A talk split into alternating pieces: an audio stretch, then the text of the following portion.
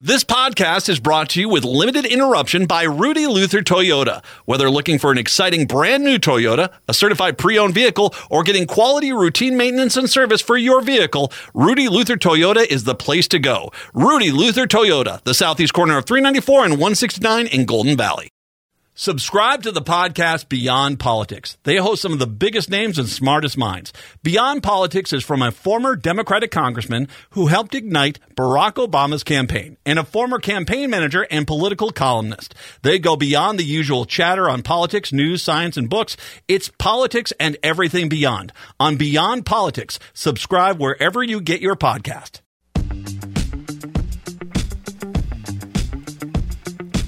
AM 950, the progressive voice of Minnesota. It's the Matt McNeil Show for your Friday. Good to be with you today. Matt and Patrick here. 952 946 6205. 952 946 6205 is the phone number. Patrick, how are we today? Uh, it's a very slow news day. That's sarcasm, if you can't tell. Well, it actually is a, a pretty big news day and one that broke last night, which I'm going to definitely touch on as well. Uh, so it's, yeah, it, a, a lot going on there. Kevin McCarthy, I think, is he stopped weeping uncontrollably in the corner of the house at this point? Uh, so do we have a? Can we check on C-SPAN? Do you think they might have a camera feed on that? there he is in the fetal position on the floor, right by the gavel. Ah, oh, he's he's doing great. He's doing great. God. Uh, anything locally broken major here? I mean, I mean, I, there's a lot of national news that's breaking, but well, I mean, obviously, in the the Met story I'm going to get to from last night. But uh, anything? Did I miss anything here locally? I mean, did did did did you know Governor Walz all of a sudden get into a bar fight or something like that? Sources out of Mankato I'll take. I'll, I'll, I'll, put 25 on Walz, By the way, in a heartbeat. I'll take. I'll take. Go go military. That's for sure. Uh, but nothing. It's not like I missed anything in the last hour, is there? I don't think so. The only big local story that I can think of was the Mary Moriarty thing from yesterday. I'm going to get that into the four o'clock hour. I'm going to get that into the four o'clock hour. Uh, it's like, hey, we're all calm down. Here comes, here comes Mary.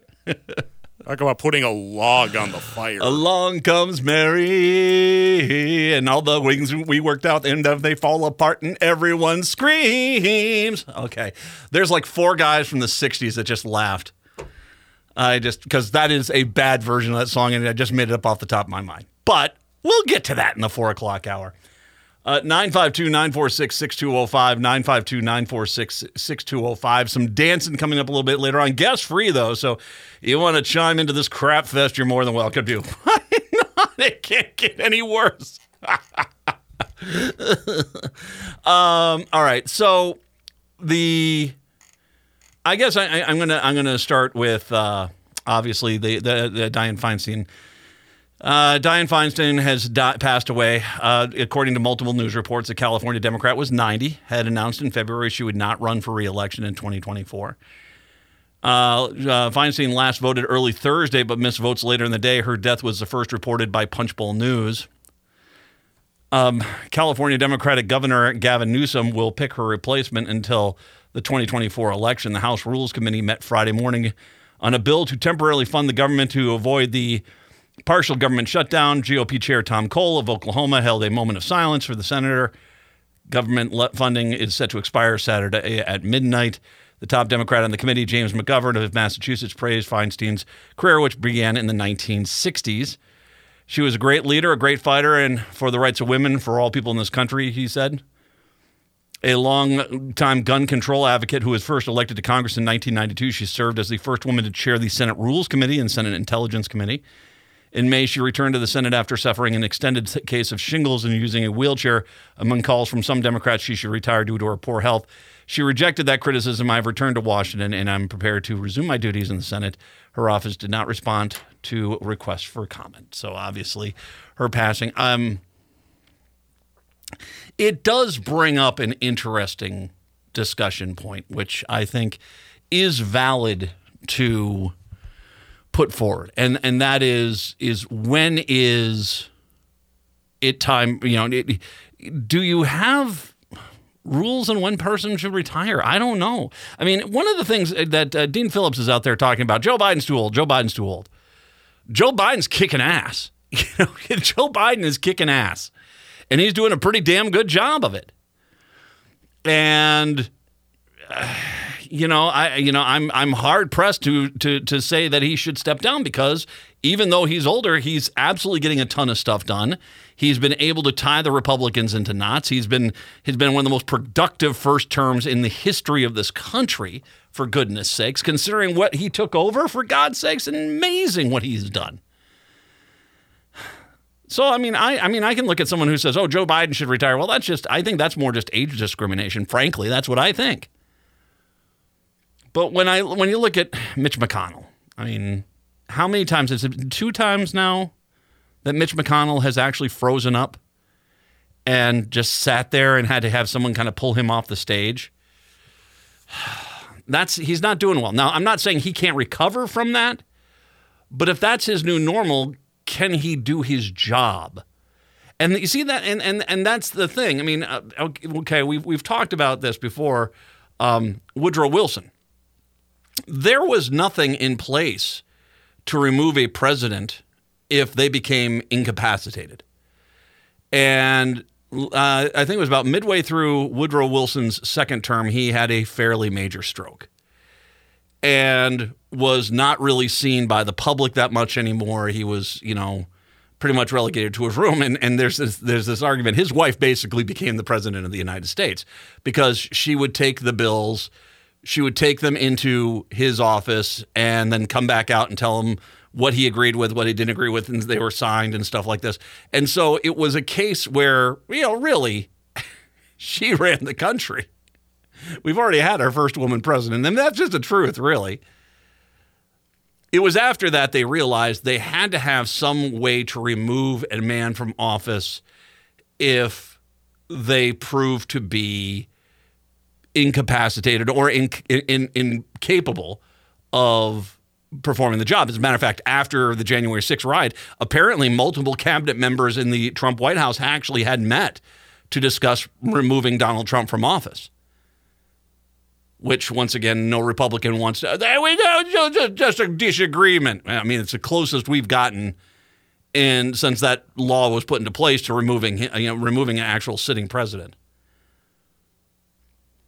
But in the case of Wilson, I mean, it was a health issue, and and Senator Feinstein is. It was clear that there were times where she just wasn't doing that well and I've I've had grandparents, I've had parents.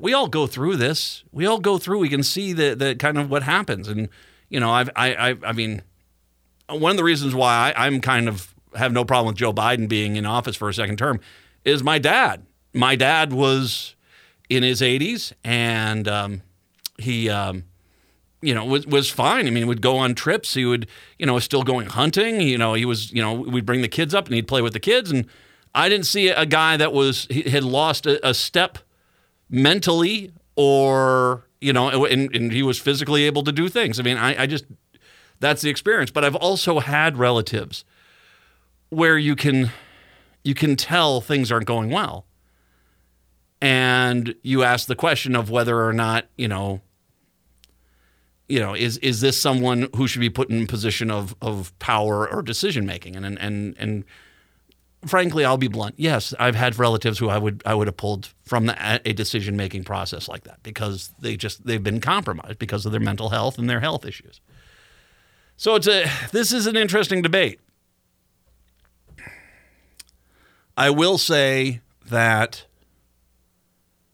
it's going to be interesting to watch the Republicans who for decades now have basically campaigned and try, have basically besmirched every Democrat as Dianne Feinstein's San Francisco liberal party mentality. You know, that's when it comes to campaign season, that's always been an attack. Oh, it's just another one of these liberal progressives like Dianne Feinstein from San Francisco. You know, that's kind of the mentality. And so it's, I, I don't.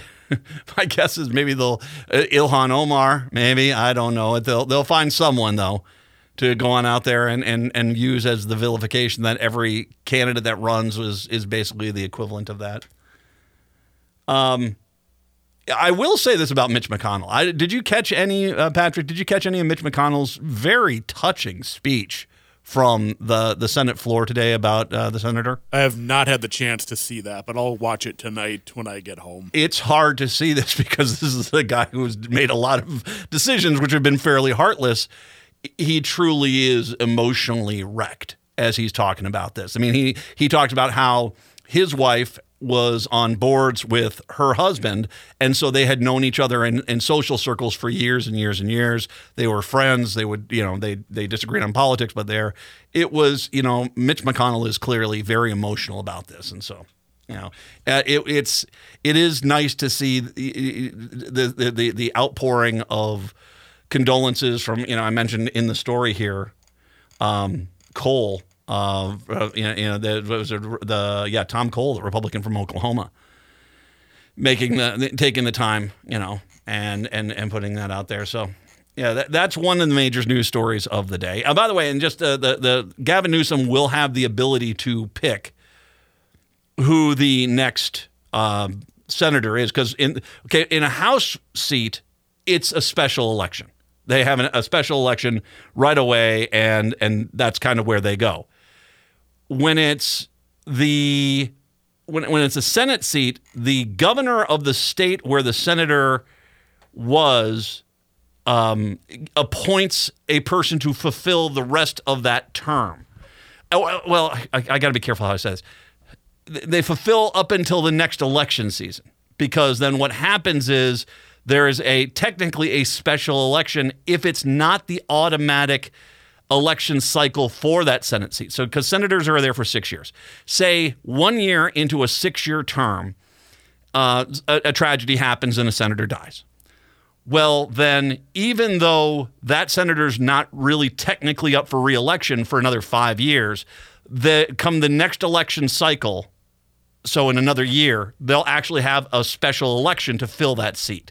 Up until that point, the governor of the state will will will appoint someone to sit in that Senate seat up until that election cycle. So now, in the case of Dianne Feinstein, her natural election cycle was 2024, so she was this this won't trigger any kind of special election. There'll just be an appointment to be the placeholder until uh, the election. And obviously, this is something that is um, is, is of a lot of interest here because the names coming up. Um, uh, tossed out uh, include San Francisco Mayor London Breed, Los Angeles Mayor Karen uh, Bass, the first black woman to lead either of their respective uh, respective cities. Secretary of State Shirley Weber, who replaced Alan Padilla when he became a senator.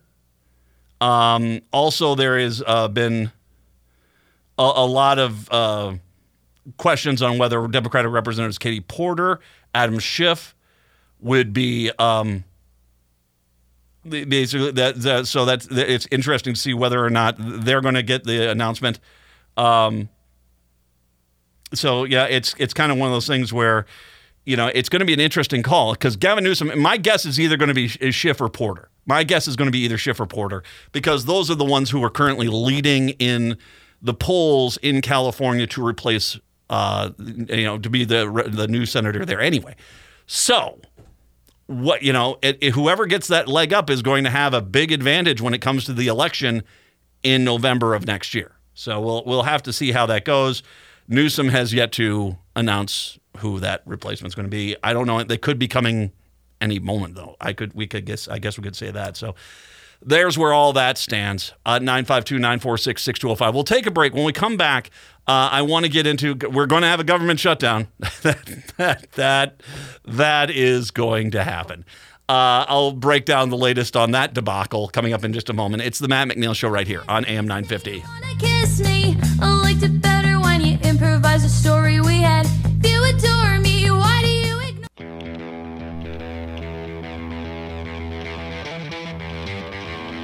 AM 950, the progressive voice of Minnesota. It's the Matt McNeil Show, 952 946 6205, 952 946 6205. Well, it's not going well for Kevin McCarthy.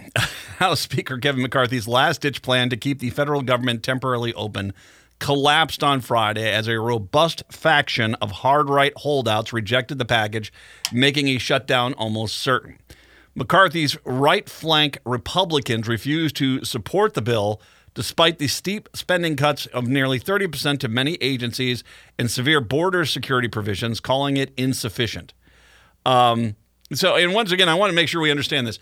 This is it. Basically, it's 21 Republicans that are are this this group, and they are getting insane concessions. I mean, I am talking absolutely insane concessions from the Speaker of the House. Because once again, it's like stop spending cuts of 30% to many agencies. So every department in the federal government has a 30% spending cut overnight. And they still say that that's not good enough. Now, once again, the problem here has to do with all these same Republicans who high fived each other and passed the Trump era tax cuts, which were really tra- tax cuts. They were basically the, the Trump era tax, borrowing a bunch of money from China and giving it to wealthy people, and the rest of us get to pay the interest rate on it. And every economist, even the most far right economists from the Wall Street Journal and from CNBC and Fox Business, even they all said this doesn't make any sense. They're going to basically blast a crater into the deficit. And every Republican goes, no, we're not. And what did they do? They blasted a hole into the, the, the, deficit solely because they borrowed a bunch of money from China and gave it to wealthy people just because they were wealthy and said, enjoy. And now they're looking at the rest of us and saying, gosh, guys, we got to pay that money back. That's it right there. That's the whole thing. You can't give a tax cut when you are running already a deficit. You just can't. To do that, you without making massive spending cuts on the front end, you basically have to borrow money to give that money away. And that's what they did.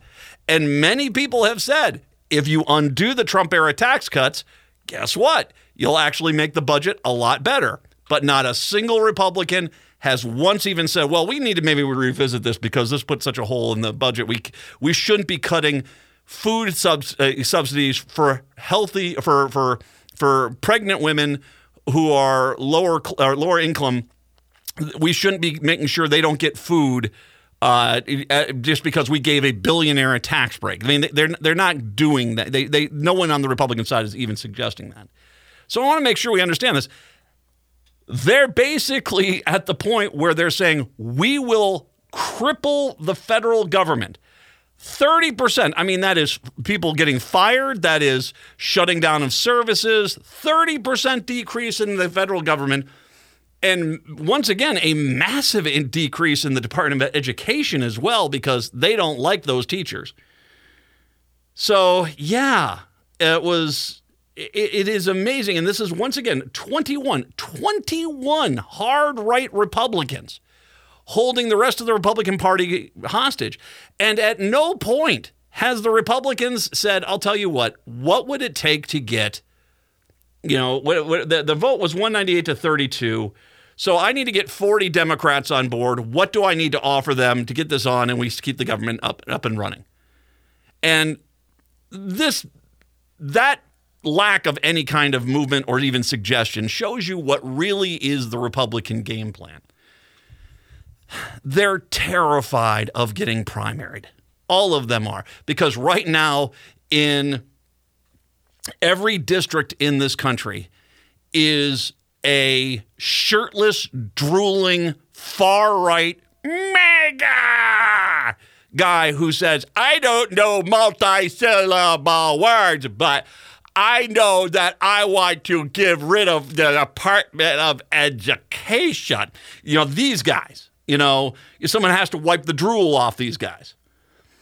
And this guy, and, and, the problem that they have, and this is, we've talked about this, this is the legacy of Ron Paul. Ron Paul realized you could take over the Republican Party if you went into the individual states and took over the primaries and caucuses, which he did with ease. And by the time the moderate, Demo- moderate Republicans realized what was going on, it was too late.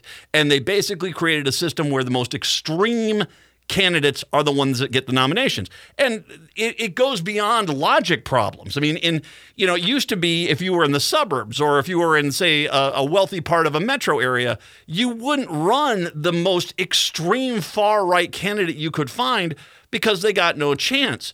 These zealots, they don't have a problem with that. I'd rather lose with a guy like that I agree with than win with someone I don't. And even though they they clearly want every Republican on board with their vote. I mean, that's that's clearly the case. But this is where they're at. They're stuck in this this this this trap where the far right picks who the candidates are. So if they look like they are working against the far right, they know, well, we're just going you're going to get some drooling moron is going to run against them who basically just because he wears a Trump hat is going to get 50% of the vote. Yeah, I like him because he's stupid like me. You know, that's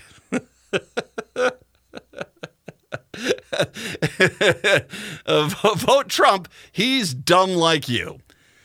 Oh God. Yeah. I sometimes I'm, I'm amazed at how many campaign slogans I come up with for the Republican Party. So they basically what here's what the Republican game plan is. Get up to primary season bow down to this far right extreme part of the party until the primary season is done. And then all of a sudden, Mitch McConnell and Tom Emmer and all the rest of these guys, we're going to be like, hey, you guys on the right are too extreme for us. We're going to work with some Democrats on some issues. See, we're moderate now. That's what the whole thing is.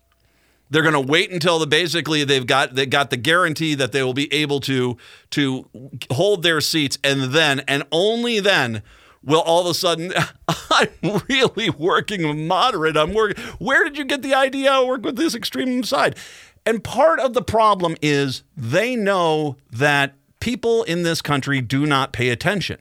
And so even they could go up to June bowing down to this far right side of their party. June of next year, they could go up to June of next year and then all of a sudden you know pivot. And by the time you get to October it's like I think he's an independent thinker you know they they know that that's going to be the case. So we have to remember every single time these people bow down to the far right of their party. And in Minnesota this goes for Minnesota goes for the nation. If you basically think that some Republican is like I don't get the idea where you think I'm an extremist. I'm willing to work with the other side. No, you're not. no, you're not. You're lying. When they come on out here and say, we're not even going to let a 12 year old who's been raped get an abortion, you know, you're going to be like, oh, I guess I got to, I don't want to get primaried, so I guess I better go along with it and you'll come on out with the, you know, yeah, I know I said I was a moderate, but I, there are some elements of this bill I agree with. So even though I disagree with 90% of it, I'm still going along with it because I'm terrified of getting primaried. That's your modern Republican right there. And so just remember that, that because that is their game plan. The White House and Democrats rejected the Republican approach as too extreme. The vote was 198 to 232. 21 hard right Republicans just killing Kevin McCarthy at this point. Democrats voted, all the Democrats voted against it. The bill's complete failure a day before Saturday's deadline to fund the government leaves few options left to prevent a shutdown that will furlough federal workers, keep the military working without pay, and disrupt programs and services for millions of Americans. I'll come back to that without pay thing because that's as a person who is in the U.S. Army. Uh, that one we have to make sure we understand that all these Republicans who claim they're pro-military, not so much. A clearly agitated Kevin McCarthy left the House chamber, and it's not the end yet. I've got other ideas, and McCarthy told reporters. I, just see Kevin McCarthy as the Hindenburg is burning and falling to the ground. It's like, okay, it's not over yet. I got some other ideas here. We'll keep this thing afloat. Sure, you will. Iceberg ahead. The outcome puts McCarthy's speakership in serious jeopardy with almost no political leverage to lead the House at a critical moment, and he's pushed the government into crisis. Even this plan, an extraordinary concession to immediately slash spending for many agencies by a third, was not enough to satisfy the hard right flank that is upturned uh, uh, to this speakership. The Republican leaders plan to convene behind closed door Friday afternoon to assess the next, next steps. I bet that's going to be. Can someone please tape that? Because I got to imagine that is just going to be a freaking howler monkey exhibit at the zoo. That's going to just be a bunch of people screaming at the top of their lungs at each other. It's going to be delicious. The federal government is heading straight for a shutdown after midnight Saturday that would leave 2 million military troops without pay, furloughed federal workers, and disrupt government services and programs that Americans rely on from coast to coast. Congress has been unable to fund the agencies or pass a temporary bill to keep offices open.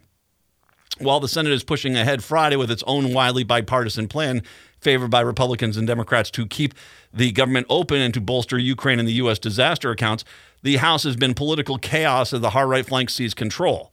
The White House has declined McCarthy's overtures to meet with President Biden after the speaker walked away from the debt. Why would he? Biden basically just has to wait for, say, two weeks. Because at this point, what's going to happen is this McCarthy's going to realize I can't get the government back open unless I slash everything down to zero. I can't do that. So I'm going to go meet with the president, get Joe Biden to basically give up concessions to Biden and Democratic leaders in the Senate that basically get enough of a bill that they can get passed and they'll pass it. So Biden has all the power here. There, there's no reason for Joe Biden to, to, to meet with. Zero reason for Joe Biden to meet with Kevin McCarthy at this point. The White House, uh, once again declined McCarthy's overtures um, after the speaker walked away from the debt deal they brokered early this year that set budget deals uh, levels. Extreme House Republicans are now tripling down on their demands to eviscerate programs millions of hardworking families count on, said White House Press Secretary Karine Jean Pierre said. Jean Pierre said the path forward to fund the government has been laid out by the Senate with bipartisan support. House Republicans just need to take it. Catering to his hard right flank, McCarthy has returned to the lower spending limits it demanded back in January as part of the deal making to help him become the House Speaker. So, I, like I said, I think what's going to happen eventually is that he'll just take the he'll just allow the Senate bill to come up for a vote, hope and pray that enough Democrats come to rescue him, and basically get it passed and and kind of deal with it. But I'm surprised the man has hair left. I mean, I'm dead serious. I'm surprised Kevin McCarthy is, you know, just not just not like openly swigging from a bottle of Jack. it's like, let me tell you something. Shut up. No, you shut up. I mean, by, by the way, that would pretty much be on brand with most of the people on that extreme far right of the Republican caucus, let's be honest. 952 946 6205.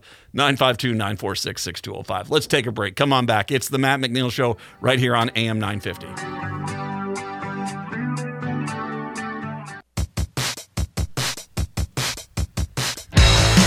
AM 950, the progressive voice of Minnesota, the Matt McNeil Show.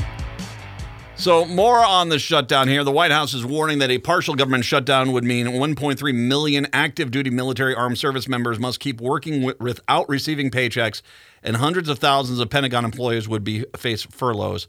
The Biden administration on Tuesday blasted what it's now calling an extreme Republican shutdown, saying it would undermine national security, and it will. That is an un- don't don't no no no no no all this crap. I mean, uh, my God, I, I one of the this journey for me to become um, kind of much more of a you know, like I call it, a kind of a centrist Democrat, an Al Gore, Al Gore Democrat. A lot of this has to do with me watching Republicans scream, support the troops, and every chance they had to show that they actually support the troops, they failed spectacularly absolutely spectacularly. And and so as a as a disabled veteran of the US Army myself, I basically when I, I, I am just furious at Republicans who act as like Tuberville's like I'm pro-military as I basically cripple the upper leadership structure, which once again, and I'll be very blunt, I think Tuberville is is doing so solely because he's hoping that uh, Trump wins in 2024 so he can install a coup friendly military leadership at the Pentagon. And, and that's, that's what I'm thinking. But don't tell me you're pro military as you basically cripple the military. And every one of these Republicans is sitting there saying, I'm pro military. For God's sakes, they all watched as Donald Trump mocked a disabled veteran, said, I don't want to be seen with that guy, mocked the World War I veterans, mocked mocked World War II veterans. And, and shame on you. If you're a military person and you support Donald Trump, shame on you. Shame on you all. Uh, according to September 2022 figures, numerous states are home to large numbers of troops who would work without pay until the shutdown, including Virginia with 129,000, North Carolina with 95,000, Florida with 66,000, Georgia with 63,000, Washington with 62,000. On Thursday, the GOP led U.S. House failed a third time. Well, they failed again today.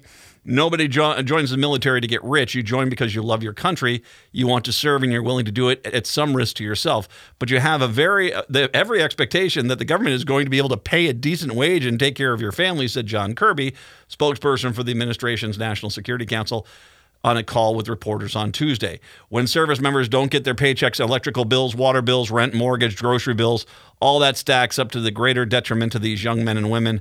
So in total, more than 1.3 million could actually face real financial hardship as they continue to show up and defend the rest of us at a cost. So yeah, that's that's there's your Republicans right there. There's your Republicans. Uh, Governor Walz chimed in on this. He said his office is taking steps to mitigate the impact of a looming federal government shutdown on the state. On Thursday, Walz released a statement outlining a plan to mitigate the impact a federal shutdown would have on the state programs that are part funded by federal money. The government shutdown will begin on Monday, midnight Sunday morning, unless lawmakers reach an agreement to fund the federal government. If a shutdown does occur, uh, some federal programs, including supplemental food assistance and women, infants, and children programs, could be paused. Other services, including Social Security checks, will continue. Veterans Affairs facilities and government funded health care, like Medicare, also won't be impacted in Minnesota, Walz said immediate impacts to state agencies would be minimal because federal funding has already been distributed through block grants, but a longer shutdown could have further reaching effects, according to Walz' statement. The shutdown would also impact some of the 17,000 federal workers in Minnesota, according to the Star Tribune. Those employees can collect unemployment insurance during a shutdown, but they must pay it back when uh, pay it back when it is resolved. Then they will collect back pay. Part of the state's plan in the event of the shutdown, Walz says, is he'll activate the statewide contingency response team to work with state agencies. His also office also says it provides regular updates to residents and local governments to work with Minnesota's congressional delegation. Walz says his office has directed Minnesota Management and Budget to work with Attorney General Keith Ellison to pursue legal remedies against the federal government if lost federal funding has not been reimbursed. In the Democratic led Senate, a bipartisan short term funding bill had been proposed, but once again, that died in the House. But the main blockage comes from the Republican led House, who are the Republicans are basically, you know, a, a bag of cats at this point. Um, well, the House Speaker Kevin McCarthy has said he doesn't see the support in the House to pass the Senate stopgap measure. Well, give it a shot. You just don't want to see any Democrats basically pull you over the finish line. Well, the cuts included the Friday House bill would have little chance of passing the Democratic led Senate. And of course, they won't get passed. Biden. They, they, the, the Republicans are amazing.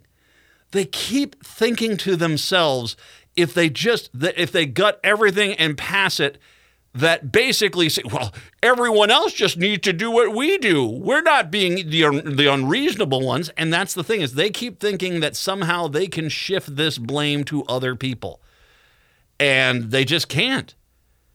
It's you know that, that's their argument. He, he that was McCarthy. McCarthy is just desperate to get anything passed because then he can try to go on the media and point and say, well, you know, we passed the bill. And know, it's the Senate that didn't act on it. The Senate didn't pass everything we told them to pass, and so henceforth, it's their mistake. I mean, it's just they're they're incredibly stupid.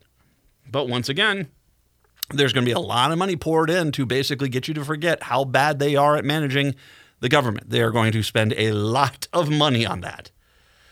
Um, Republicans in the House object to elements of the Senate bill, including funding for Ukraine as it continues to repel re- Russian invasion. I loved Mitt Romney's comment on that, where he basically said, We're giving these guys a few million dollars, some tanks, and some accessories. They are basically crippling our number one enemy's military to where it's going to take decades. It's That's a good investment, and it is. And by the way, anyone who's out there saying they need to take money away from the Ukrainians, because if you truly are for America, you should be loving what the Ukrainians are doing. And you should actually be asking, well, how do we get them some more materials, more jets, more tanks? Because they're absolutely stomping on the Russians. And what is happening in Russia right now will take decades for them to recover from.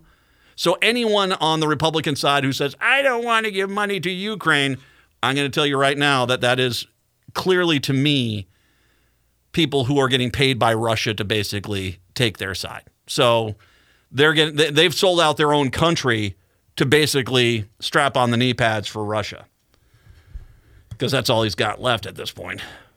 Uh, other GOP House proposals include cutting 80%, 80, 80% of the funding to low-income schools via Title I education grants, 14.7 billion. Reminder, they call themselves Christians. They call themselves Christians. The issues in the House come as McCarthy himself is in a precarious position, which I should mention um, it, it, this as well, because this, this one was something that came out last night in regards to the you know, what will happen with um, Kevin McCarthy in regards to uh, you know, whether or not he'll be staying there as the Speaker of the House. Rebu- rebellious ultra conservative Freedom House m- members in the House are seeking to replace McCarthy with Tom Emmer. That's right, that little shiny biscuit up in Minnesota 6 that that they have him in their sights as the possible suce- uh, successor. Emmer is the third-ranking member of the House Republican leadership, holding the position of majority whip, and is a close ally of McCarthy. None, nevertheless, his name has come up with several of the House Republicans on the far right who could replace the embattled Speaker, who's under threat of a motion to vacate or remove from an office by forcing a vote on his leadership. Representative Matt Gaetz of Florida, who has long opposed McCarthy's leadership, could introduce his motion as early as Sunday. Emmer has had no discussions with anyone about allowing himself to be submitted as a McCarthy replacement in a move to oust the Speaker, according to a source with knowledge of the House leadership discussions who spoke to MinnPost on the condition of anonymity. From KARE 11, in a statement sent to KARE 11, Jana Shortal uh, Friday morning, Tom Emmer dispelled the notion, saying, I fully support Speaker McCarthy. He knows that, and I know that. I have zero interest in, uh, in palace intrigue. End of discussion. Emmer currently serves as the House Majority Whip managing the Republican Party's legislative program and agenda on the House floor. So, two things here. One, here is the problem. And Stein brought this up, God, back when, when we went through, what was it, 13, 13 votes to get McCarthy as the speaker. God, that was funny as hell. Uh, it was real ringing endorsement there, Kevin. Um, but he brought it up when we were talking about that, and he sort of said the problem that these these far right Republicans have is that they know they can't win themselves. If Marjorie Taylor Greene or Matt Gaetz or Lauren Boebert or any of the clown car show that is the far right Freedom Caucus were to put their name in, they would lose and lose so badly they know it. So what they've got to try to do is find a puppet but it's got to be someone who's a legitimate puppet. Now, obviously, there are people on the far right that are not going to do this because they don't want to be associated with the the the the left. I mean, even like I said, Nancy Mace is they're kind of they're they're moderate. They they keep pointing to, but the reality is even she doesn't. Even though she's shown a lot of loyalty to the far right of that party, I don't think she wants to be the the, the face of that party. So they have to get they have to have to get a recognizable and accepted individual to step into that role to to be the, the the face. And that they can't do this they have to have that person ready to go in advance. And remember they tried with Steve Scalise. They were saying oh Steve Scalise runs. And like this Scalise is like I don't want to run. Are you crazy? And no one does. Nobody wants that job right now. Because even if you get the vote of confidence from you know the, the the howler monkey exhibit you still are only as good as the howler monkey exhibit thinks you are. And the second you talk about well let's keep the government open and you no you're a traitor and they'll oust you hoping to find someone else. So this is not exactly a, a, a profile and courage of tom emmer. It's just basically the reality is they need a name to throw out there to have a chance at possibly getting rid of McCarthy, and no one is stupid enough to put their name out there, not only because it would obviously turn McCarthy against them, but as well that there would be only as good as that initial vote. And that's the case. Now, here's the other thing, though, I think, and I brought this up last night. I don't think we should skip past the fact that the extreme far right of the Republican Party looks at Tom Emmer as quite literally their great white hope. I mean, they see him as their savior. And that should tell you a lot about Tom Emmer. Now, don't get me wrong, I think they're trying to reach a little bit, but Tom Emmer is not nearly as middle of the Republican Party as he gets people to think. And the fact that this lunatic fringe has actually gotten to the point where they have pushed the idea of Emmer as a consolation candidate, meaning they feel as if they could work with Tom Emmer, that should just tell you everything about Tom Emmer. That should just tell you everything about Tom Emmer. And part of that I do understand is the fact that he's in Minnesota 6 and that's a relatively safe district. But it also yeah, it tells you everything about Tom Emmer right there. And I don't think I don't think it's it's it's fair for us to basically just skip on past that little nugget of joy that the far right extremists who want to basically completely gut every major program in the government look at Tom Emmer as their buddy. 952 946 6205. 952 946 6205. Take a break. Come on back. The sad story from last night I want to touch on as well today. It's the Matt McNeil Show right here on AM 950.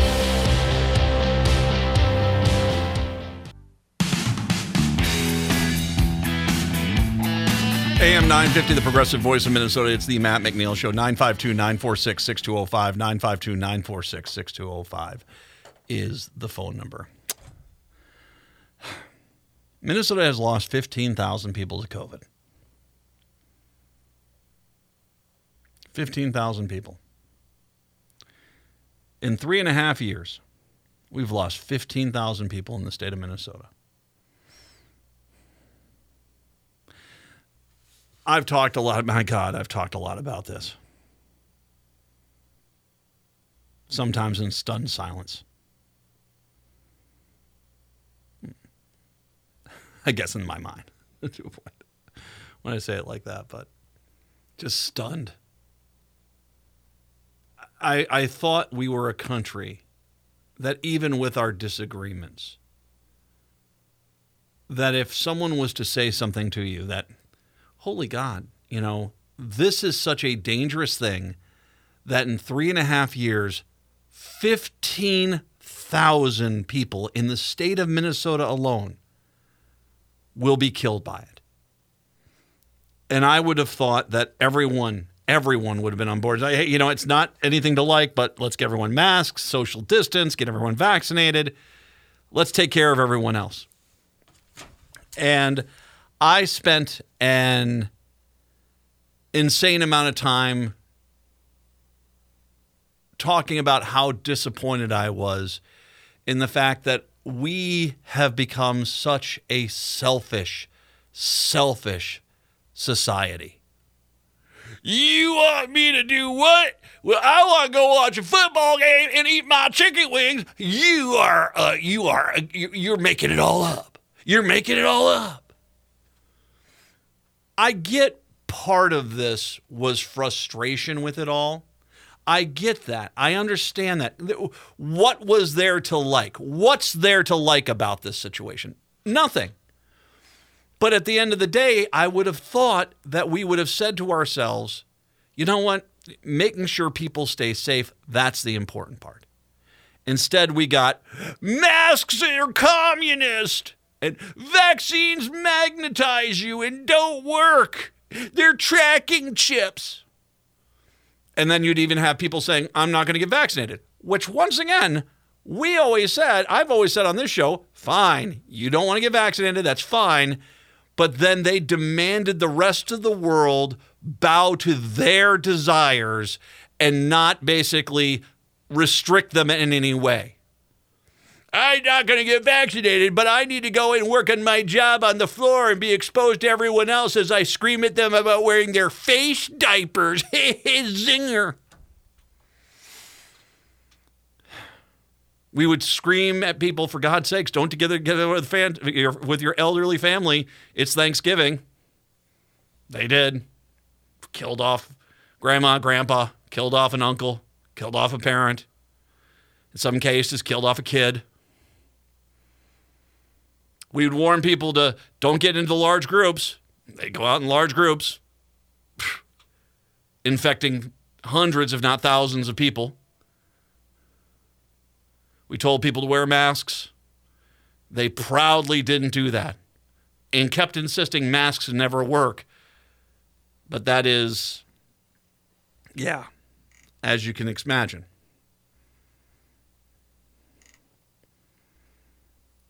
Fifteen thousand people. Fifteen thousand people, and yeah, a lot of those people were from the greatest generation and the baby boomers. And they didn't deserve to go out like this. They did not deserve to go out like this. They did not deserve to basically go out because their idiot cousin read something on Fox News that basically said this is all made up. What do you mean grandma and grandpa are sick?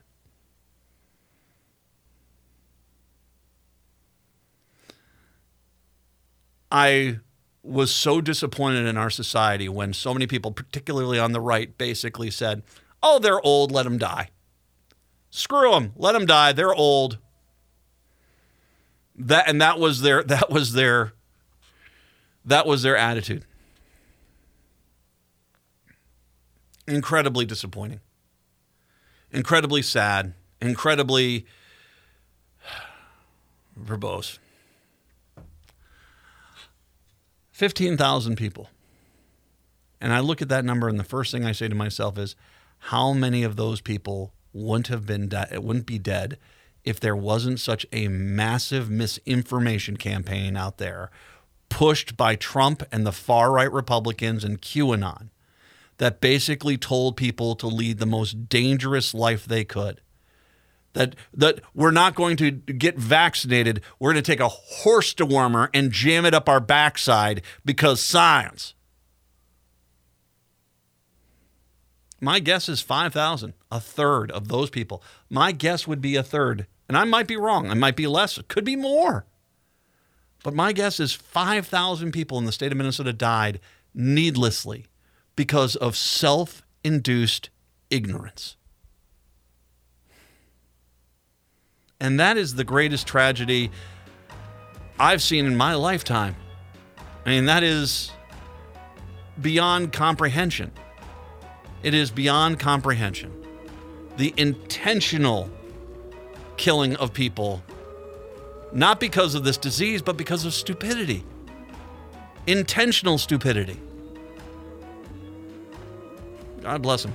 I hope that they're at peace because we clearly are not. Hour two, that's up next. Hour number two of the show here on your Friday. I hope you have a good one planned. Matt and Patrick here. Patrick, you know what this weekend is for me, right? You know what I'm about to go do, right? Apple picking. Damn right, my friend. yo, bioches, I'm in I'm in cosmic crisp territory, yo yo. That is the whitest thing I have done. That's like Wonder Bread only wishes it was that white. All right, no, um, I'm heading out to the apple orchard. I'm hoping it gets cool. Uh, what was the weather forecast? I mean, okay, one of the best parts about apple picking. Uh, that it's supposed to be cool weather that we're not going to have this week. Oh God, man! I don't want a hot apple. um, so yeah, it, it's okay. So yeah, it's not going to be. It, the best is when it's like 42 degrees and you go on out, it's crisp. You got to have a jacket on. It's crisp. You go out there and you pick an apple off a tree and it's just this gorgeousness, just ice cold sweetness. Bees aren't out. you know, so let's talk about the wasp issue there. Uh, I got it. There is an orchard that has the cosmic crisp, or not excuse me, not the sweet tango. Sweet tango. I love Sweet Tango. Sweet Tango is just delicious. Since I can't get this new freaking, is it Kudos? It's the Kudos apple, right? Yeah, the one that was just released. God, damn you, Minnesota. Damn you, University of Minnesota. I was so ready to go get it, but oh, it's going to be a few years in development. Just don't tell me about it. Don't tell until I can put it in my pie hole, okay? Then, as little pie, you know, really. Until that time, no. So I'm going until and, and, and by the way, there's no guarantee kudos will knock off Sweet Tango. Sweet Tango did knock off Honey Crisp. I loved the Honey Crisp, but then came Sweet Tango, and I am smitten. So I'm getting up. You got to go early though. I mean, because this is not. If you've got young kids, it is such fun.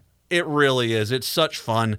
A lot of these places have the the tractor ride, the hay pile. They've got the pumpkin patch, maybe some animals to pet, wash up afterwards, uh, and of course everything apple you always wanted. And you know, I love uh, uh, there. Occasionally, you will find a place that's making mini apple donuts. Have you? And not just mini donuts, but the mini apple donuts. Have you had those? I have not, but now I gotta find Oh them. my god! I've only had it like once or twice, and they're like just amazing. Little chunks of apple in there. It's like it's it's just a fried dough of love to you. Oh, I hope you have a good weekend. If you're looking for something to do, try one of the apple orchards. They're out there. They uh, apple farming apples is a very time consuming and difficult job and yeah if know what you're know what you're doing out there and uh make sure you tip if they have a tip jar tip them because that's that's a lot of work out there 952-946-6205 952-946-6205 uh General Mike, uh, Mark Milley, uh, excuse me, Mark uh, Milley, uh, is uh, stepping down. He's America's highest ranking military officer. Milley uh, had a, a, a heck of a speech.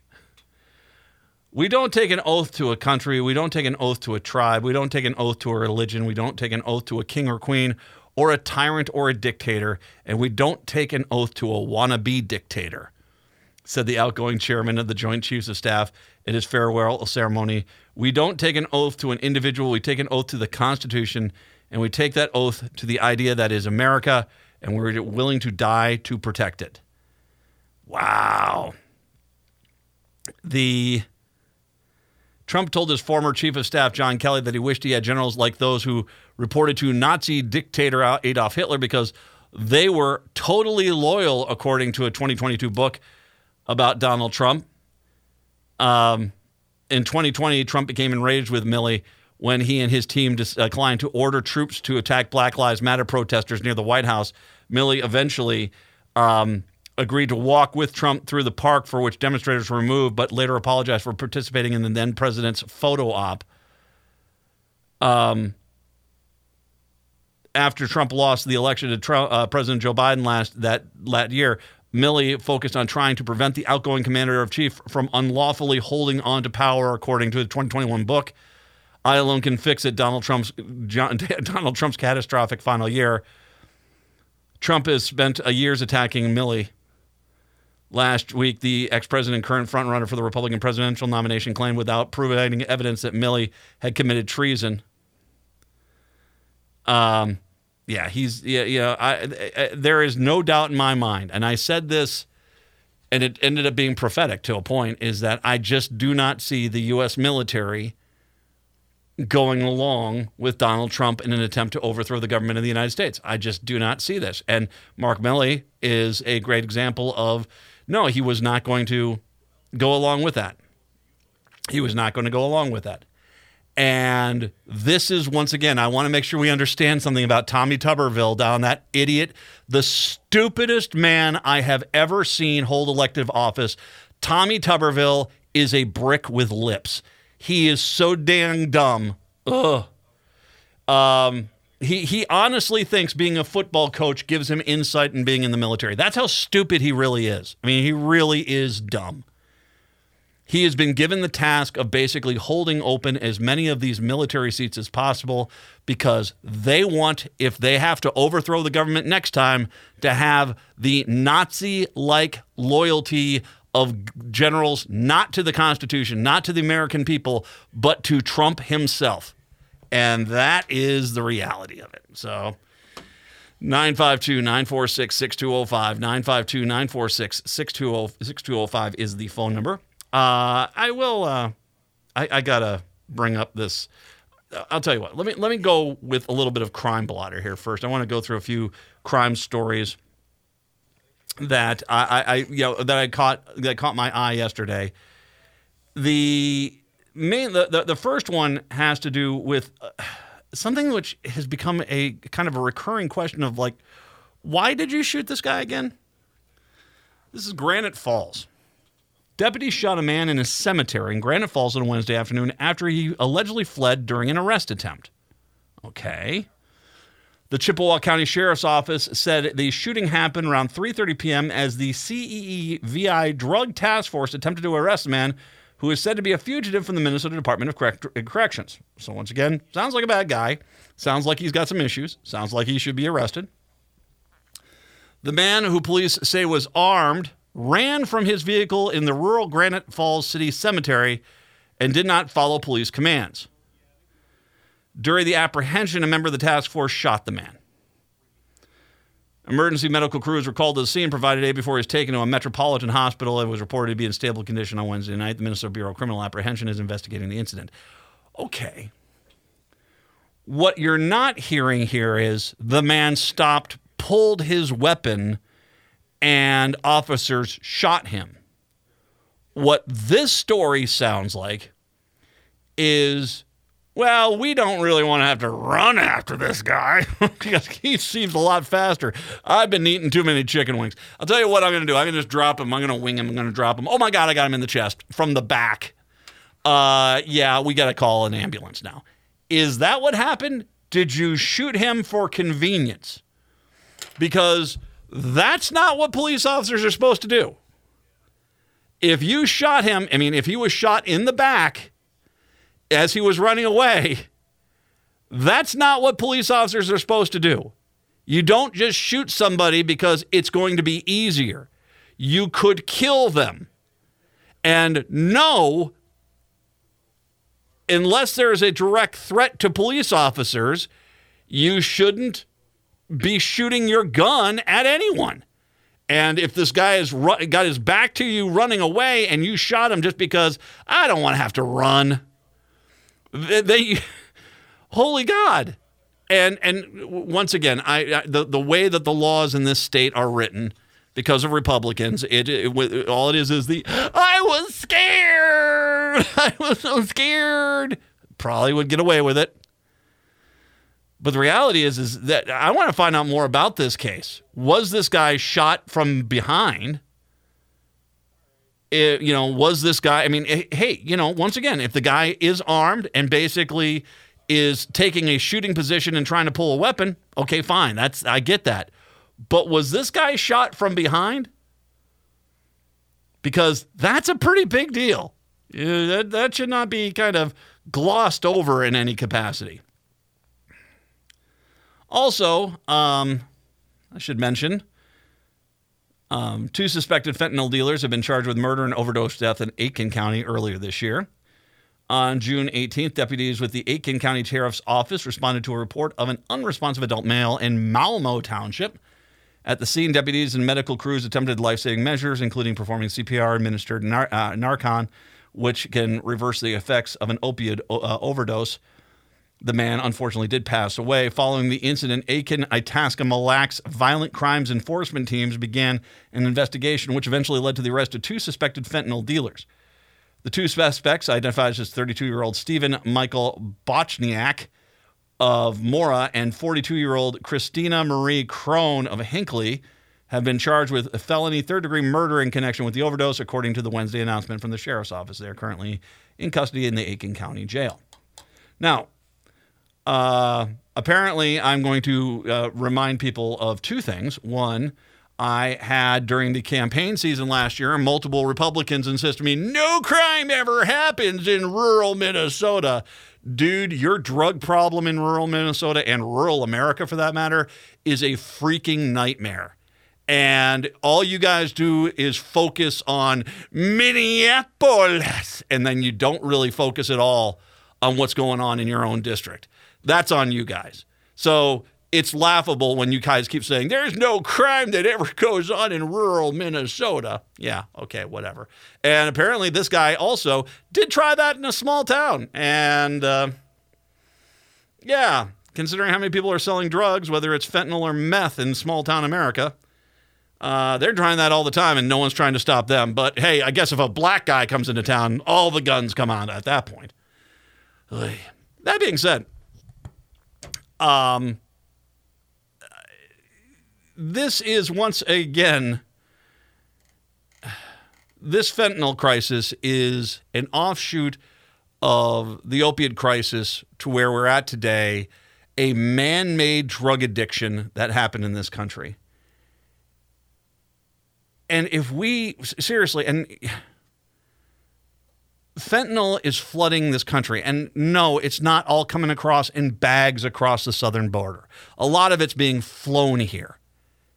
A lot of it's being flown in shipping containers and, and the like, and it's getting distributed, and there's not much you can do because it's relatively inexpensive, apparently, to produce, and you know, you can make a lot of money on it, and that's what's going on. It, it what uh, if we don't have people in rural Minnesota, and I'm not talking about law enforcement because obviously the law enforcement here is obviously taking it very seriously because they see it. They see it on a daily basis. But it's the rest of you guys out there in rural Minnesota who sit there and say, I barely survived going to the Vikings game at the, old US Bank Stadium. Almost said Metrodome. US Bank Stadium. Barely survived. No, you didn't. You had a perfectly fine time and you got out of town. But it's better for you because you are so addicted to basically vilifying places you don't like that you don't see around you the, the damage that's going on in rural America. I've had a few authors of books and, and studies on this on this show, and some of them have been stunning. I'll never forget the guy that came in and talked about rural Missouri and how prevalent the meth and, and opiates were in small town rural Missouri and yet, when you try to get the, the representatives, these Republican representatives that re- represent this district to talk about it, the first thing they say is, I can't talk about that right now when I'm dealing with either at that point St. Louis or Kansas City crime. That was the only thing they wanted to talk about. Meanwhile, your own constituents are getting strung out and, and being killed at a shocking rate. So, yeah. This is a freaking major problem. And this is just the latest example of it. And yes, it would be a good thing to stop all fentanyl from coming into the country. You're just not going to do it. So, what we need to do is instead focus on arresting and charging all the people in these small towns that are selling this stuff and being, you know, and, and really getting into the intervention that way because that's about the best way you're going to have to, to, to deal with this. And I think maybe it's time we start looking at this as more than just a petty drug crime of selling fentanyl. I think you have to start looking at this as, as something far more serious. And I'm glad to see that these people are being charged with third degree murder because, yeah, their actions murdered somebody. 952 946 6205. All right. I, I, I teased it. When I come back, I got to talk about Mary Moriarty. I got two on, on this. I'll come back and talk about it. 952 946 6205. 952 946 6205. It's the Matt McNeil Show right here on AM 950.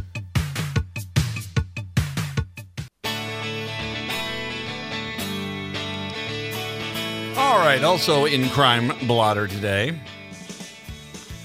This is something that I've talked about before, and, and I know that this is something that this is this is where I get into conflict a little bit with with progressives that that really want to see extreme change without actually talking about the consequences. And I, and I talked about this a few weeks ago on a different issue in regards to whether or not you could get rid of feasibly get rid of Interstate 94 through the Minneapolis through the mid in Minneapolis and St. Paul in the Midway. And and that I said, you know, I, I, I applaud the idea, the idea, the, the practicality of it is is not there what about the Rondo Land Bridge? I thought we were going to start doing that, and that wasn't good enough. Some people wanted to fill in 94, and I started doing the numbers. And like I said, you know, they think they, they can do this for eight miles of this for $1 billion. I said, my best guess was we are somewhere around 50 to 60 billion dollars and i think i'm still wo- woefully inadequate as far as a budget to do something like that because of all the other infrastructure upgrades we'd have to do to pull that off that being said what happens sometimes is people fall in love with the idea of something without actually asking the question of the practicality of doing something. And we've talked about Mary Moriarty when she they, had the shooting. I think that was up in Brooklyn Center, and it was a guy in the car who was you know running things, and uh, was it a, a 17 and a 15 year old went in and did the murder. And she came back and she said, "Well, I'm going to charge this guy with with the guy that was in the car as the the the the, the grand poobah of the crime per se. But the kids, well, we're going to put them in juvie for a year or so, and then they're going to be on home detention." And I said, "Wait a second here. These people killed somebody." And you're going to give them Netflix and DoorDash after a year in juvie. That doesn't seem like a punishment for murdering somebody. And the first thing that you hear is brain size. What? Brains, their brains are not developed, Matt. How can you hold them accountable? Their brains aren't developed. The insulting thing about that argument is the fact that you're negating the vast majority of 14, 15, 16, and 17 year olds who don't murder anybody, that seem to have an underdeveloped brain, but still understand the no murder part of society. And the vast majority of people who are 15, 16, and 17 year olds do not murder other people. Some people do, but there are some people there. I've said this before. You need to charge people who do adult crimes as adults if it's feasible. And then, sure, you can factor in life experiences into the sentencing. Absolutely. But you still have to charge adult crimes because all you're doing is re victimizing the victims and the families of the victims by basically not going out there and holding people accountable for incredibly serious crimes, such as murder. Well, here we are again. 16 year old accused of the shooting of the Minneapolis police officer in August has been arrested. The teen who is charged in juvenile court with one count of second degree attempted murder and third person charge in relation to the shooting of Officer Jacob Spies on August 11th. He was arrested after 7 p.m. on Tuesday during a traffic stop near Dowling Avenue and Morgan Avenue North in Minneapolis. Due to the teenager being charged via petition in juvenile court, he's not being identified at this time. Frederick Leon Davis, 19, is already charged with one count of second degree attempted murder. Uh, Nevaeh Lee Page, 20, is charged with one count of aiding an officer and being an accomplice after the fact.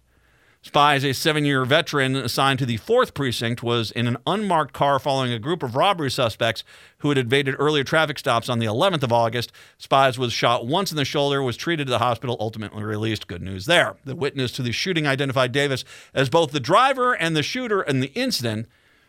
Page admitted to authorities that Davis was in the driver, but he also claimed to have been sleeping in the back seat and wouldn't identify who was involved in the shooting.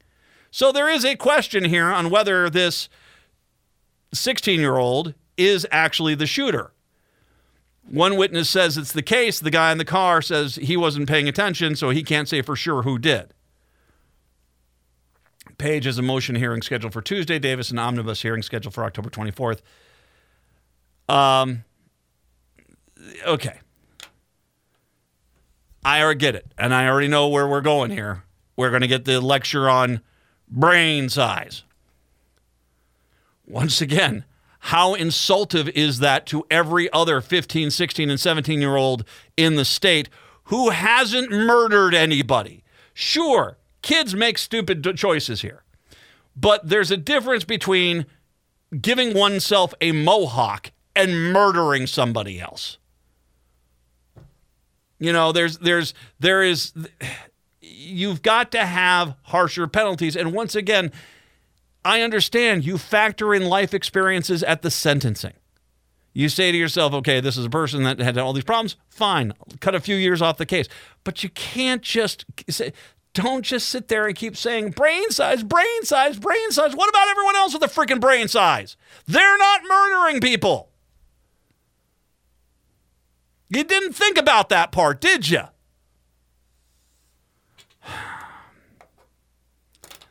Then again, uh, Mary Moriarty. Uh, okay, I want to make sure we understand something. the right was Mary Moriarty. Mary, you got played, dude. You got played.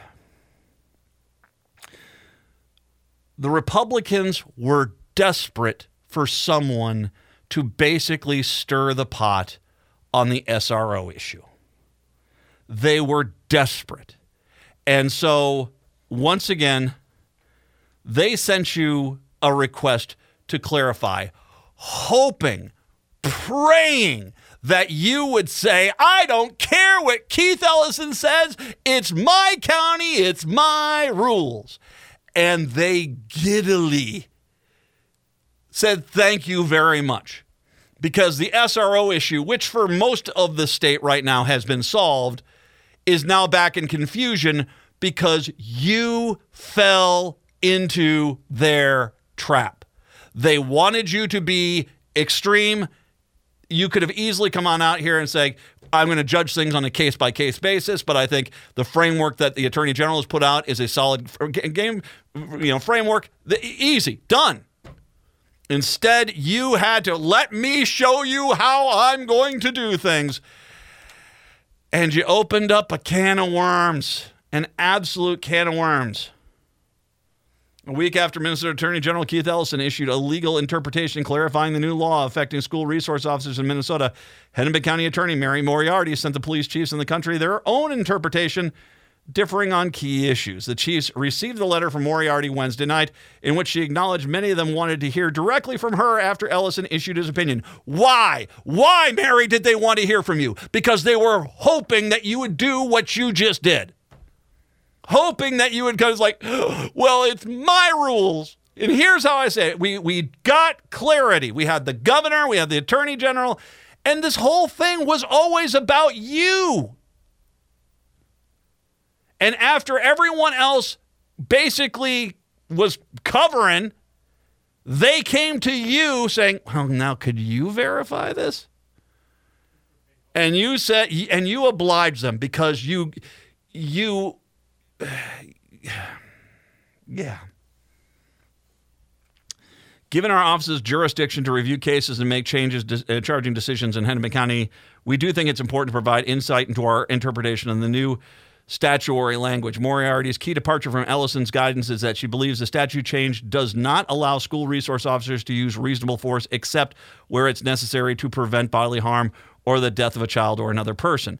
Many departments, such as Brooklyn Park Police, specifically pulled resource officers out of schools because they were not clear how an SRO would be allowed to handle a disruptive student. The county attorney talks frequently with Hennepin County chiefs, has developed a trusting, open, transparent relationship with them. This is uh, from the quote uh, from her office.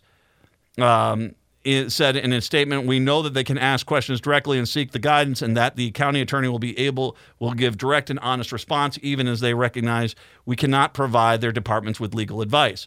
Ellison assured many, once again, they can't give you legal advice, but they sure can let me go out there and posture and preen. Ellison uh, basically put many concerns at ease on September 20th when he wrote the new law does not limit the types of reasonable force that officers can use to carry out their lawful duties basically what we did is we got we got Keith Ellison to come on out there and say basically all this is about is an officer, an SRO officer can't in this school go on out there and just smack a kid in the head because they don't like their Joe Biden shirt. You can't do that. Outside of that, basically everything's great like I said, this was the whole look of this whole law was a bare minimum of accountability. And Keith Ellison said, yeah, there is that bare minimum of accountability, but to stop a crime, stop a fight, stop a murder, you can do whatever you need to do. Okay, done. Now, just doing everything in power to help out the Republicans, that's for sure. I'll tell you what, get more on this in a second. Let's get Dan in Lanesboro on the phone here. Dan, thanks for holding. Welcome on into the show. Yes, Matt. Hey, I saw your buddy uh, Mike Lindell was on the show last night on Daystar, and there he was whining about he's all his money he's not getting, and there this is a, a flashpoint is like a propaganda Trump loving, like you were talking about the COVID test and all this mask. Do not take it. This is on a, channel that they got a big thing going on next weekend here in Minneapolis on the fifth and the sixth there, and it's called Flashpoint. And if you go see it, look up their website, right. and they're and they're sound like a I don't know Flashpoint Army. All right. Well, Dan, thank you. I appreciate the phone call on that. Um, if it has to do with Mike, I don't know if I'm too interested in it. I gotta be honest with you. I, you know, unless it's unless it's going to Hardee's, because I think both Patrick and I said, sure, let's go get some biscuits, man. I'll, uh, they're they're gonna be more comfortable than your pillows. Trust me. 952-946-6205. 952-946-6205. We'll take a break. Come on back. It's the Matt McNeil Show right here on AM 950.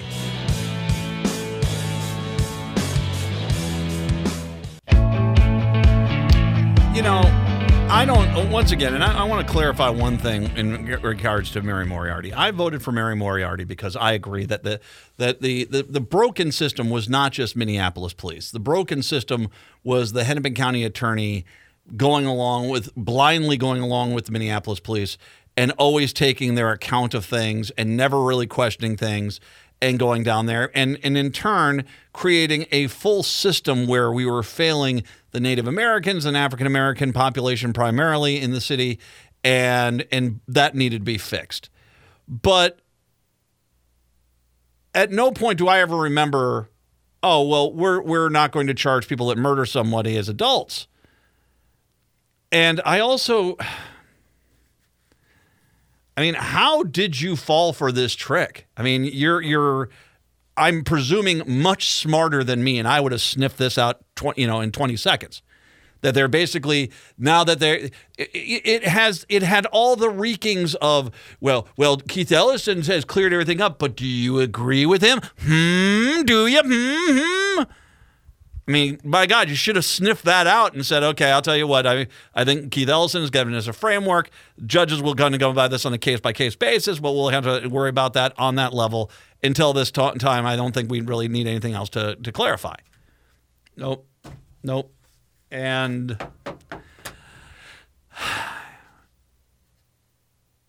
it it's kind of one of those things where if you're going to basically, you know, allow Republicans to grab a, a, some level of um, mode of victory from the from the jaws of defeat after everyone, all the House members, all the Senate members, the governor, the attorney general, everyone's coming to basically here's what this law says. And then they're kind of like, "Are do you agree, Mary? Please, please, please, we need you to do this, Mary. Can you help us?" And you obliged. I'm I'm stunned you fell for that prank. And yet you did. And now you've given them all this ability to basically go in there and it's going to be the Rein in Mary Moriarty Act of 2024. And that's all it's going to be. And that's what they'll they'll name it that. And you, you're going to get a lot of Democrats signing on board. So, I, uh, anyway. Uh, speaking of perplexing things, okay, so you guys have heard about the constitutional sheriffs groups, right? You know, this this these are these guys that think themselves that sheriffs are the law of the land. Now, I I want to give, uh, and this is actually I'm very honored that Max Nesterak um, kind of chimed in on this um, this issue and basically I'm not going to say completely agreed with what I said uh, Max Nesterak I said not Max not excuse me not Max Nesterak Max uh, Hailperin. Uh, Max Hailperin uh, chimed in on this. And uh, you know basically um, he, he you know covers politics and stuff like that.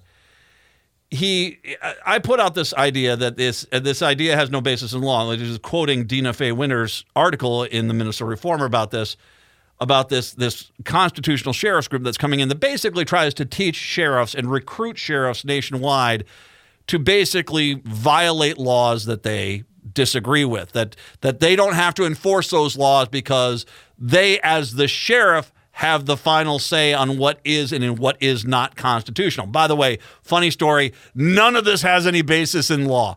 This is just basically people pulling it out of their backside as a way to to, deal with the circumstances. I'll get to that in a second.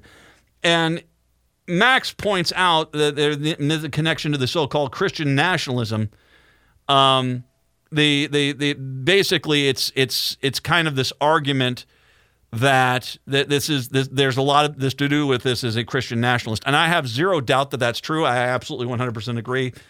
But the beginning of this whole ludicrous idea, the entire argument, I, in my from my knowledge and from when I've read about it, really kind of came from states like Oregon, where in the state of Oregon, Portland basically is such an overwhelming electoral advantage for the Democrats that the rest of the state doesn't really have it. There, there's really not going to be a, a, mass majority. I mean, they might get close to to winning a House or a Senate, but the Democrats have uh, pretty good control of Portland and Oregon overall.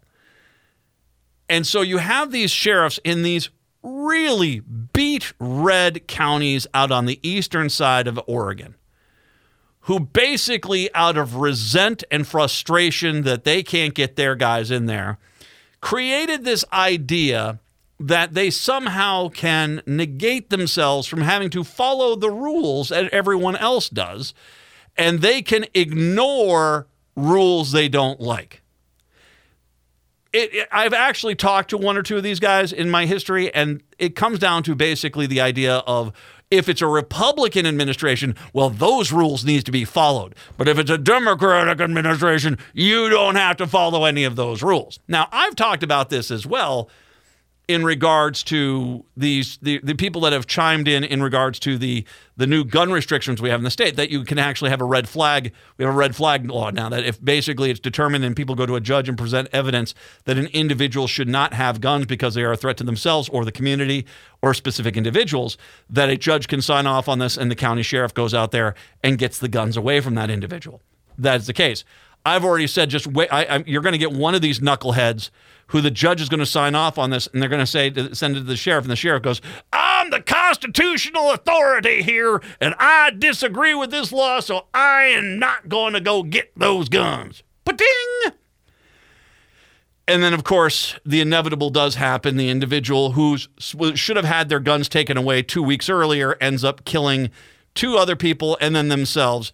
And then we get to hear that same sheriff sit there and argue that as harsh as this is going to sound, it's better for America that they died because of that than if I would have taken that gun away that murdered them. That, I understand that might be a hard pill to swallow, but you need to understand that this is my job and that county will get sued into oblivion that county, that that sheriff will get recalled and thrown out of office, and that's the scene. And scene. Basically, you get the point that this constitutional sheriff's thing is kind of like Yosemite Sam without the dignity. Okay, there you go. It, kind of the the clearest way to say it. Well, they're coming around to Minnesota now. And I tell you what, I would like to know any sheriff that shows up for this this clown car brigade. The Constitutional Sheriffs and Peace Officers Association has nine, nine Minnesota events planned in October. They'll be led by Sheriff Richard Mack, a former Arizona sheriff who's also a founder of an extremist group that played a role in the January 6th insurrection. So, you know, yeah. Mack gained notoriety when he's part of a lawsuit that successfully overturned a provision in the Brady Law in the 1990s. Now, once again, he had a problem with that. They went to courts, they overturned that law. There you go. Since then, Mack founded the Constitutional Sheriffs Group, has traveled the country recruiting law enforcement officers, particularly sheriffs and deputies, to join his movement. Ding! Their central tenet, according to a report from the Anti Defamation League, is that the county sheriff is the ultimate legal authority.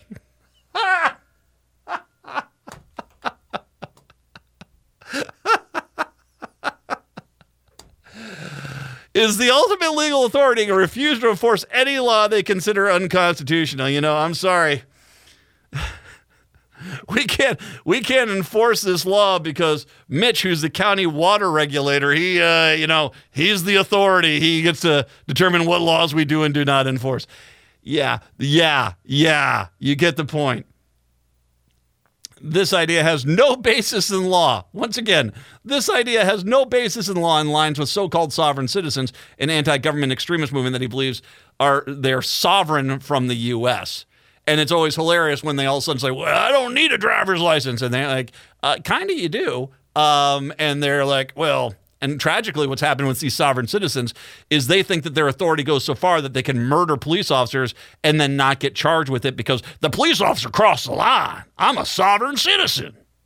That's kind of the argument. And by the way, this constitutional sheriffs, I think they've actually had some cases where they've been sued and lost because you can't just pick and choose. If you run for sheriff, you don't want to be a sheriff, that's fine. Don't run to be a sheriff. If you want to be a sheriff and you run for office, well, guess what? You need to kind of enforce the laws. That's the whole sheriff part of the title, you know, and and yeah. Mack will be speaking La Center, Freeport, Brownton, Champlin, Princeton, Deerwood, Rochester, La Crescent, and Blaine as first reported, the Minnesota news and opinion outlet Bluestem Prairie, Mack did not respond to a request for comment. The Blaine event is sponsored by the local Republican Party outfit representing outer ring suburbs northwest of the Twin Cities. Once again, a group that helped support the insurrection of January 6th. All right, just then. The event in Champlin has been hosted by the Liberty Tea Party Patriots which hosted an event in 2022 featuring Marty Probst, the husband of the GOP candidate for Secretary of State. Probst called on Kim Crockett supporters to urge new law enforcement to intervene on Election Day, even though that law generally forbids that. God, Kim Crockett, the crockpot. God, in the history of politics, has there been a worse candidate? I don't know. I mean, hey, um, you know, uh, what was the doctor that ran for governor? Uh, I'm blanking really quick on the name. Um, the senator. Anyway, he was bad, but Crockett, holy God. If you've got friends or family or whatever in sheriffs, deputies, and sheriffs, we need them to on election day. Okay. Probst said that's part of the SWAT team to get out to certain places, don't follow the rules they're supposed to. All right. Uh, Minnesota law bans police officers from being within 50 feet of polling places except to vote or if they're summoned by an election judge.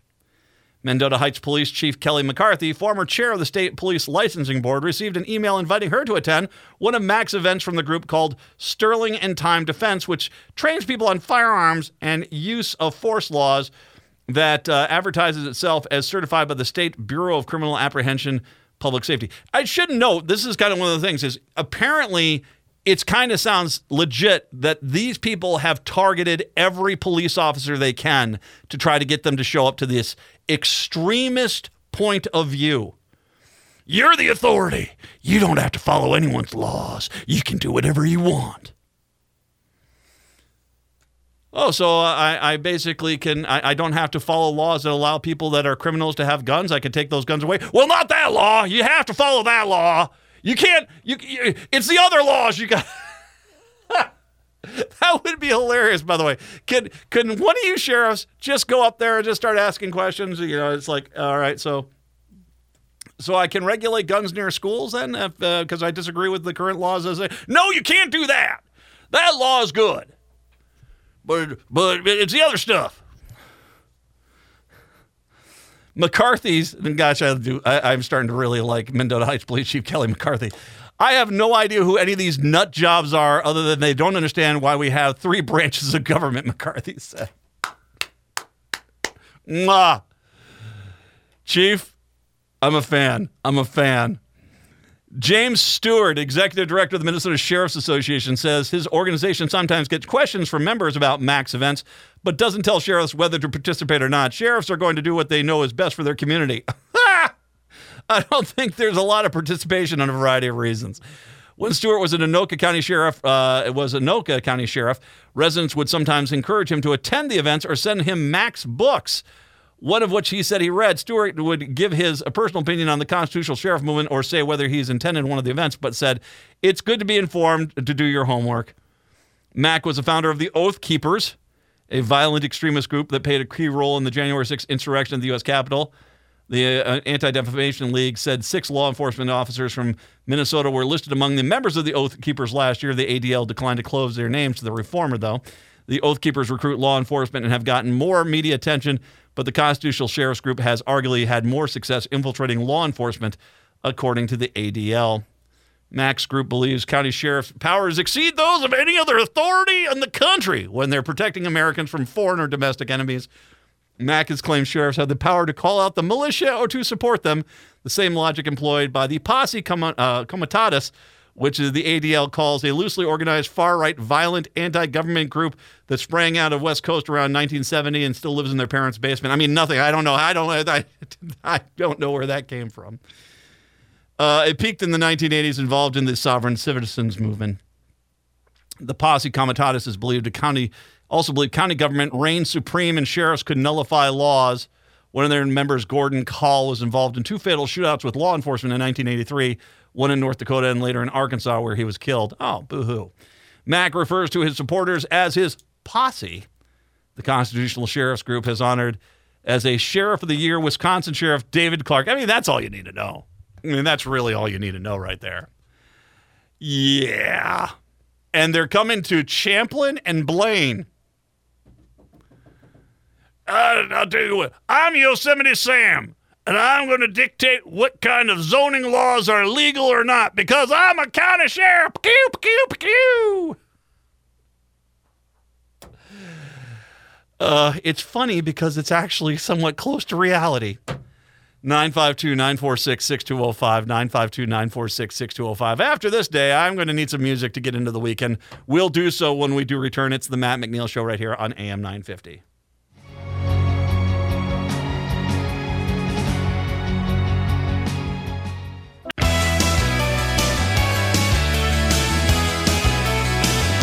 AM 950, the progressive voice of Minnesota. It's the Matt McNeil Show. I got to read once again. This is uh, Mendota Heights Police Chief Kelly McCarthy. This line, I have no idea who any of these nut jobs are other than they don't understand why we have three branches of government. Ah! Oh, that's just precious. I'm going to get that put on a Christmas card. So, all right. So don't start don't start the music quite yet, but I got to tell you, there's a funny story about this song and this song.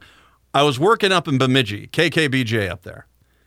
And that was a weird radio station where one of the afternoon hosts kept playing like four Bon Jovi songs a, an hour, which I still can't quite figure out what the heck that was going on there. But I was doing the morning show up there, and th- this song came across, and the first thing I said is, "Oh, this is going to be a massive hit." I remember that, and of course, uh, you know, when, when you're looking for insight onto you know music taste, Bemidji is where it, it, starts from. But yeah, we, we started playing the crud out of this, and I just remember that yeah, this this was good, and they ended up being a huge song back then. Uh, the Spice Girls. I haven't played the Spice Girls. I have not played the Spice Girls on a Friday, so let's let's hit this. Have yourself a fantastic weekend. We are going to be back on a Monday. Native Roots Radio is coming up next. Till Monday. See ya.